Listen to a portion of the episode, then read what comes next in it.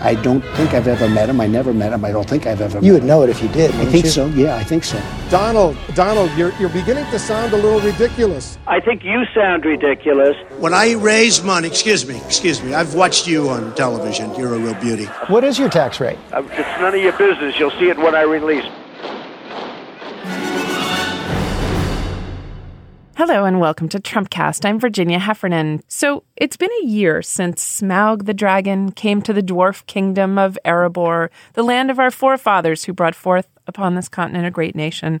It's a year since Smaug took up residence here, darkening the skies of liberty, desecrating the truth confiscating the gold of the great dwarves and infecting otherwise sound brains so virulently that they mix metaphors and confuse reference sets. Anyway, it's a year since the desolation, a year since Election Day. Through the year, we the people, but also we as individuals, have struggled with how to talk about, think about, and write about this president, this sea change in the polity, and in our nation, and even in America's place among nations. Is it a time to think world historically, geopolitically? Is it a time for Zen? Or is it a time to tend to every single bee sting and cobra bite inflicted on us by the spirited president and the media and social media coverage of our times? Slate this week approached this question in an inventive and, dare I say it, innovative way with a several writer package about push alerts Push alerts are those little boxes of pain that appear on your phone just when you're trying to play Scrabble or text your mom. The ones that say North Korea has tested a missile or Donald Trump has fired James Comey. Slate's package puts together not just a terrific analysis, but a data visualization of all the New York Times push alerts rolling along from the whole year. It's even searchable and kind of traumatic, but in a good way. I mean, think of all the news we've already survived.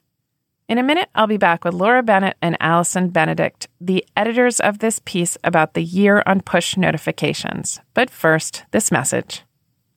Laura Bennett, the features editor at Slate, is joining me in the studio, and Allison Benedikt, another Slate editor, is joining me on the phone to talk about this giant project they put together, a year in push notifications. A link to it can be found in the show notes, and it is well worth looking at. Thanks so much for being here, Laura and Allison. Thank you for having us. Thanks. So, you guys have this a wicked, wicked package. We still call it a package even online, right? We do. Yes. Um, it doesn't it seem like a 90s thing from Life magazine, the P- Vietnam package or something. Anyway, we have a package in Slate. And what's great about this story is one, it contains an awesome, if stressful, data visualization of all those push notifications all year. Trump elected, Comey fired, all the way up to bellicose threats on North Korea and so on.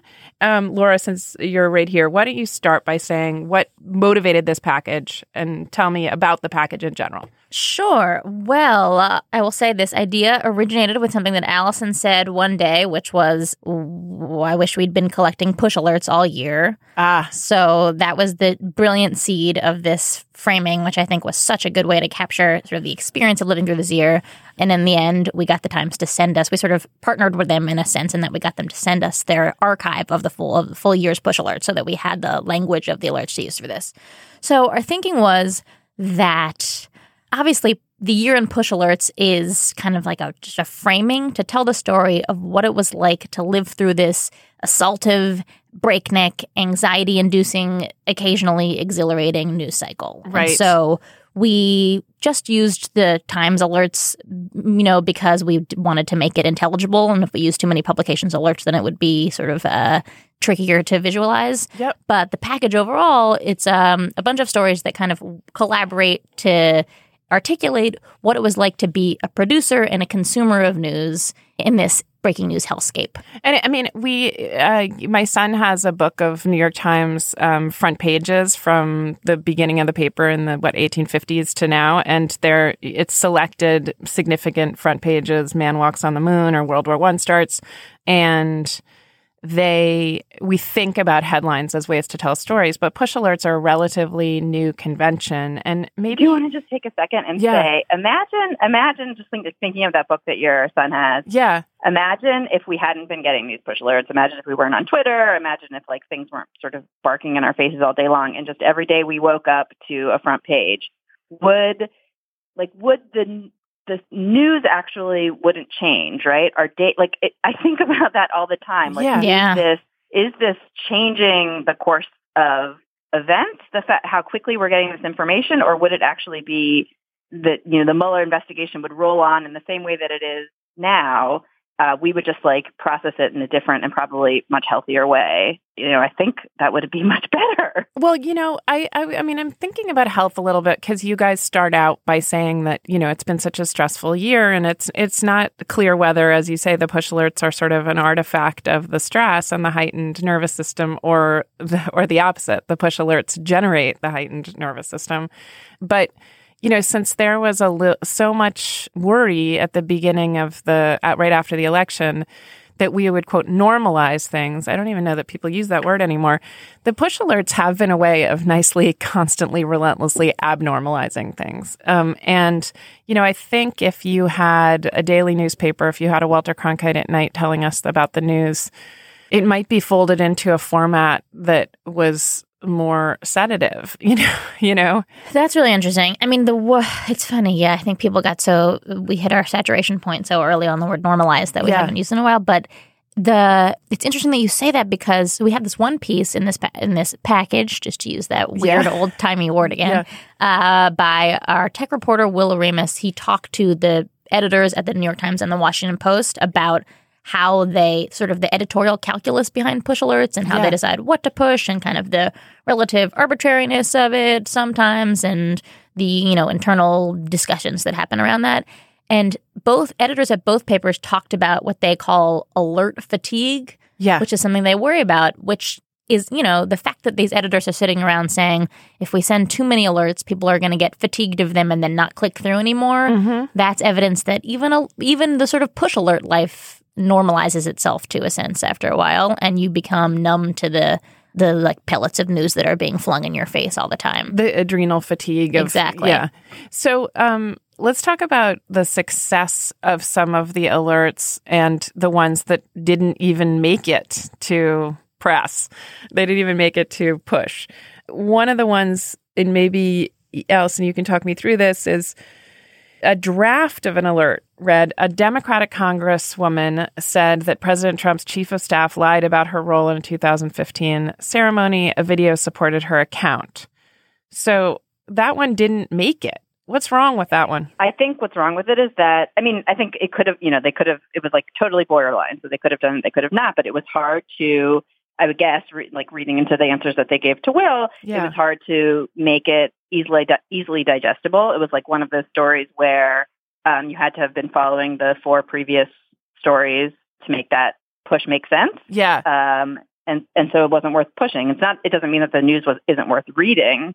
That's not necessarily the determination that they're making. Which is why I found like, which is why I found the push alerts. I mean, I'm totally. I don't like. A lot of people responded to this package saying like, just turn off your alert, um, and I haven't done that because I do want to see what they're pushing at us. But I've started to think more toward the end of the year. Like I've tried to keep in mind that they are.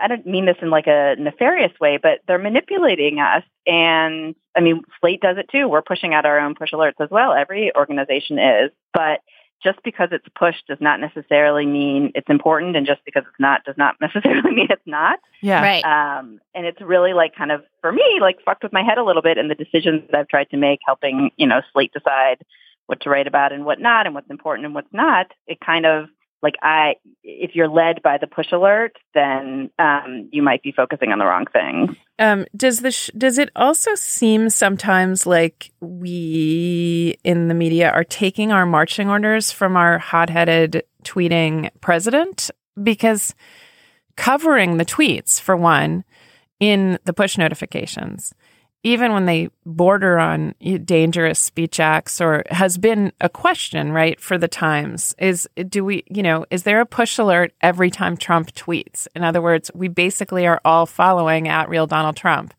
if you start doing that you know sometimes i think he hammers away at our nervous system with those tweet storms and then we in turn pass on that stress to readers That is a great question, and that's one. Uh, it's one that we had that Will talk to the Times about a Yeah. little bit about how. All right, Trump tweets. What's the calculus? Like, do you Yeah. send a push alert about it? And they seem pretty sanguine about it. They just had their sort of internal mandates were, you know, if he you can you can kind of contextualize his tweet by saying, for instance, using a phrase like citing no evidence, Trump tweeted, blah, blah, blah, blah, blah, blah. And then you try to focus on the sort of policy intentions or the actions he's announcing rather than just his reactivity. Yeah. That sounds like a lot. It's quite a high wire act for 150 characters, but that they really. Tr- I also mean, think yeah. that's changed over time. Like I think Right. at first, both in terms of push alerts and whatever tweets that people sent and headlines and stories that we were assigning, like we were like it, it was like it was Trump tweeted this thing, that's the news, or Trump tweeted this thing, we respond. I do think it evolved over the years, uh, over the year, and that they started like the Times definitely started adding phrases to make clear that whatever he tweeted wasn't true, or to you know wink at it in some way. Yeah, I think that's Um, totally true. I mean, the, I'm s- I'm going back to this thing about your friend advi- friends advising you to just turn off your push alerts. And uh, uh, during the JonBenét Ramsey trials, a friend of mine said, "Why do they always tell us we shouldn't be following JonBenét Ramsey? The reason that we're all interested in JonBenét Ramsey is it's the most interesting thing in the world." And, Yeah. You know, Yeah. I'm sorry, but if we have a Russian asset for a president and we have the twilight of the idols with all these big men being brought down on sexual assault assault charges, and we have, you know, threats in North Korea, now Saudi Arabia in, in its weird purge and Russia and Putin and you know I I feel like we might be a little bit you know sitting out history to learn to knit and not tweet is maybe not maybe not this year. It's also so interesting because if you are a person who's either who your job is or you're just your identity is connected to being someone who's up on the news. Yeah. Uh, There's something I noticed in the Slate office where whenever a push alert goes out, say from the Times, there's this scramble to be the first to post it in Slack. Oh. So someone will be like, "Oh, Michael Flynn was fired," and we're like, Yeah. "Bro, we all got the same alert at the same time." But Right, cool. What, what are your sources on that one? you must have an inside line. Yeah. right. well, wait. Speaking of um, tempo, I actually am going to say that sometimes I find the Times news alerts a little slow. So I know, Ah. and that's because I spend all my time on that confounded microblogging platform, Twitter, um, where they will surface stuff on rumors. You know, reporters will surface stuff on rumors. It doesn't have to be vetted. It doesn't have to be copy edited. It doesn't have to be anything that it takes to put out a push al- alert at the Times, which costs them the valuable 10 minutes between actually breaking news. So I'm a little bit, especially when I've like, when I'm really in the onslaught of Twitter, just like 10 minutes later, Mike Flynn, come on. We've been processing like whether he lied to Pence already, you know? But also Um, part of that is like Twitter news on Twitter has gotten so much faster because well this might now be changing since the Times put out new like you know standards for how its reporters could tweet. But definitely don't you guys think this year that reporters have been tweeting out word of stories that they're going to publish or little tidbits before they're Oh, actually yeah, published yeah. much earlier than they ever did before. Remember, I wasn't it Glenn Thrush who had like still reporting, still reporting. Maybe Yeah. it wasn't Yeah. him, but it, but yeah, they Was were it Glenn Thrush? I can't believe I can't remember. That felt like such a big news story at the time. still reporting. You're just like, I'm not sleeping tonight. Um, right. Can you connect the? I mean, is there a connection of this to our president in particular? I mean, the only time I see other people watching something this avidly as we all watch the news now is maybe sports. And I do feel like there's a little bit of like who's winning. You know, like or you see people listening to the radio during not during Vietnam, but during um the Second World War, where it's just like there's an Axis and their allies, and somebody's winning and somebody's losing, and this is you know of existential importance to me. And sometimes I feel like we that's the I suddenly am reading everything like the sports pages. I think the driving question for me is more, is this it? This is like the question that we ask all the time at Slate, like a big thing drops. And is, is this the thing that's going to like end him? And I feel like although a lot of the news this year that has been pushed and has been like freaking us and stressing us out has not all been, it hasn't all been Trump related, but I think that is like the humming question that is just like has been going since he was elected. Um, like, is this thing that's popping up on my phone? Is this like news story? Is this tweet thread the thing that's going to finally uh, take him down? And and I think that's like that's the driving force of the year. I think that's definitely true. But I'd also say, I mean, when you have a president who is so skilled at sort of ginning up flares of Yes. who's he's just like he's so his whole game is just empty activity. Yeah. like it's Yeah. it's easy to feel like oh he said a thing. He fired a person. He did something outrageous. Like it's hard not to feel responsive to that because you know we're all turned in his direction. And so i do think it's he's frustrating uniquely able to micro redirect us you know hour by hour. And uh that's probably part of why we feel like we're constantly being assaulted How do you guys? When do you first look at news in the morning? Like, what's the first like? I I look at my phone and go to I look at my email and text and then I go to Twitter. I wake up, I look at whether any times push alerts have come overnight. God damn Yeah. it.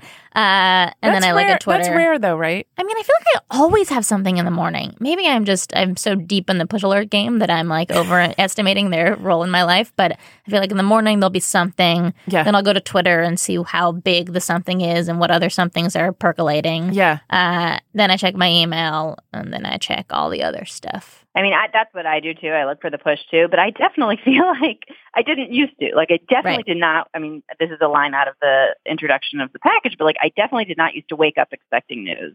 Right. And that's become so, it's hard to remember the before. It's hard to remember what like the, the rhythm of life was like before this year, but like that is one significant way it's changed, I think, for a lot of people. I mean, more news and more in, more interest in the news. It, it like it's just a kind of cortisol loop that we I just keep fantasizing about getting back to some kind of green pastures where you're you would have an Obama news alert about like arcane legislation every, yeah. Every month. Um, I would say that reminds me that we had this filter. We have this just to plug our interactive for this package. Oh, we have this God, filter so good. where you can see you can look at all push alerts, or you can look at only Trump. You can look at no Trump. So the idea was to sort of visualize this fantasy alternate year where there was no Trump news. Yes. and it's so funny. It's it's like Pretty bare. right. It's like celebrity deaths and like some international news. Well, the other thing is, you know, you mention the mass, the various massacres and shootings, including Las Vegas and this recent one outside of San Antonio, and also all the sexual assault cases that sort of started with Harvey Weinstein. Those seem like, and I'm not the first to say this, but those seem in some ways like proxy for this Right. existential battle. There's so, there's so many tropes that circulate, but every time uh, there's a shooting, a big shooting that makes national news, not one of the several a day that don't surface, but um, there's the conversation about it's the wrong time to talk about it. Maybe it's a mental health thing. All of these, like, if someone says it's a mental health issue, that goes in the bad people box. And if someone says Right. it's time for gun control, let's look at bump stocks, that goes in the good people box. And you're just like this weird sorting, rote sorting mechanism that happens that seems related to the Trump winning and losing thing. And, you know, to the extent that powerful men are brought down by whistleblowers, we think that Harvey Weinstein, James Toback, maybe the big white whale is next, you know? Right, Tony. I went through so for in putting together this interactive, I went through and, and um just like labeled which alerts were Trump related and which weren't, Yeah. just so that our uh, coder could go through, our the uh, brilliant guy who made this interactive could go through and sort of figure out what to go in each filter. And it was really hard to disaggregate. Huh. It, I mean, like something, you know, something happens in North Korea, and like technically it's not about Trump, but his personality looms over the whole mess. You know, it's hard to, uh, obviously, if he says something about North Korea, then that's Trump related. But then, you know, it was, it was actually really hard to figure out everything, or at least a lot of the year felt tinged by him, obviously. I mean, it, it, you know, there's so many metaphors, but it, it does seem like something was ripped open in, you know, last year and a, one year ago in November on the Day of the Dead. And since then, it's just been like, I don't know, either all these explanatory, like there must be something we, it, it, some of the news rehashing the 2016 election gets um, pushed you know, Donna Brazile or Bernie Sanders says something or Hillary's book comes out or whatever, and that thing gets pushed, right? So uh, all of this seems like this mm, crazy effort to explain, like, WTF happened, you know? Which, which is why I wonder if in 2020 he loses, which I don't think he will. But uh, will we? Will things recalibrate, or is this just like the pace now? you know, we've had Yascha Mounk on the show a number of times, and one of the things he said that stuck in my head really many, many months ago was the hope would be that uh, Trump would be maximally invasive as opposed to Angela Merkel, who he sees as minimally invasive, and that maximally Yeah. invasive presidents don't stay around that long because people get Yeah. tired. And that both the news and the president have certainly been maximally invasive. And that may suggest that we will flame out and decide. Maximally invasive comes from surgery, right? Maybe we'll just die on the table. Maybe we'll die on the table. At least we will have published a good package. That's it's, right. It's incredible, and we we only touched a little bit on this data visualization, but you know what they're describing is a is like this stream of all the push notifications from the New York Times. It's funny because our main, uh, one of our genius editorial notes that we gave our interactive design editor while he was making this was make it poppier. Make the push alerts pop more. We just kept saying that over and over again. And that captures our relentless desire to have this, to have it feel like it was, you know, being thrown at you. Like we didn't, we- Yes. the early uh, versions of it felt a little bit too serene to us. We are like, nope, they got to pop. Every alert has to feel like it's populating in the moment. So everyone who says it's traumatizing, we were going. You're for that. welcome. right? Yeah, yeah. um, it's um, it really, really is an astounding project and a great way to get at these kind of ambient subjects of how sort of stress is generated and processed. So thank you guys so much for explaining it and being here. Thank you so much for having us. Thanks, Virginia.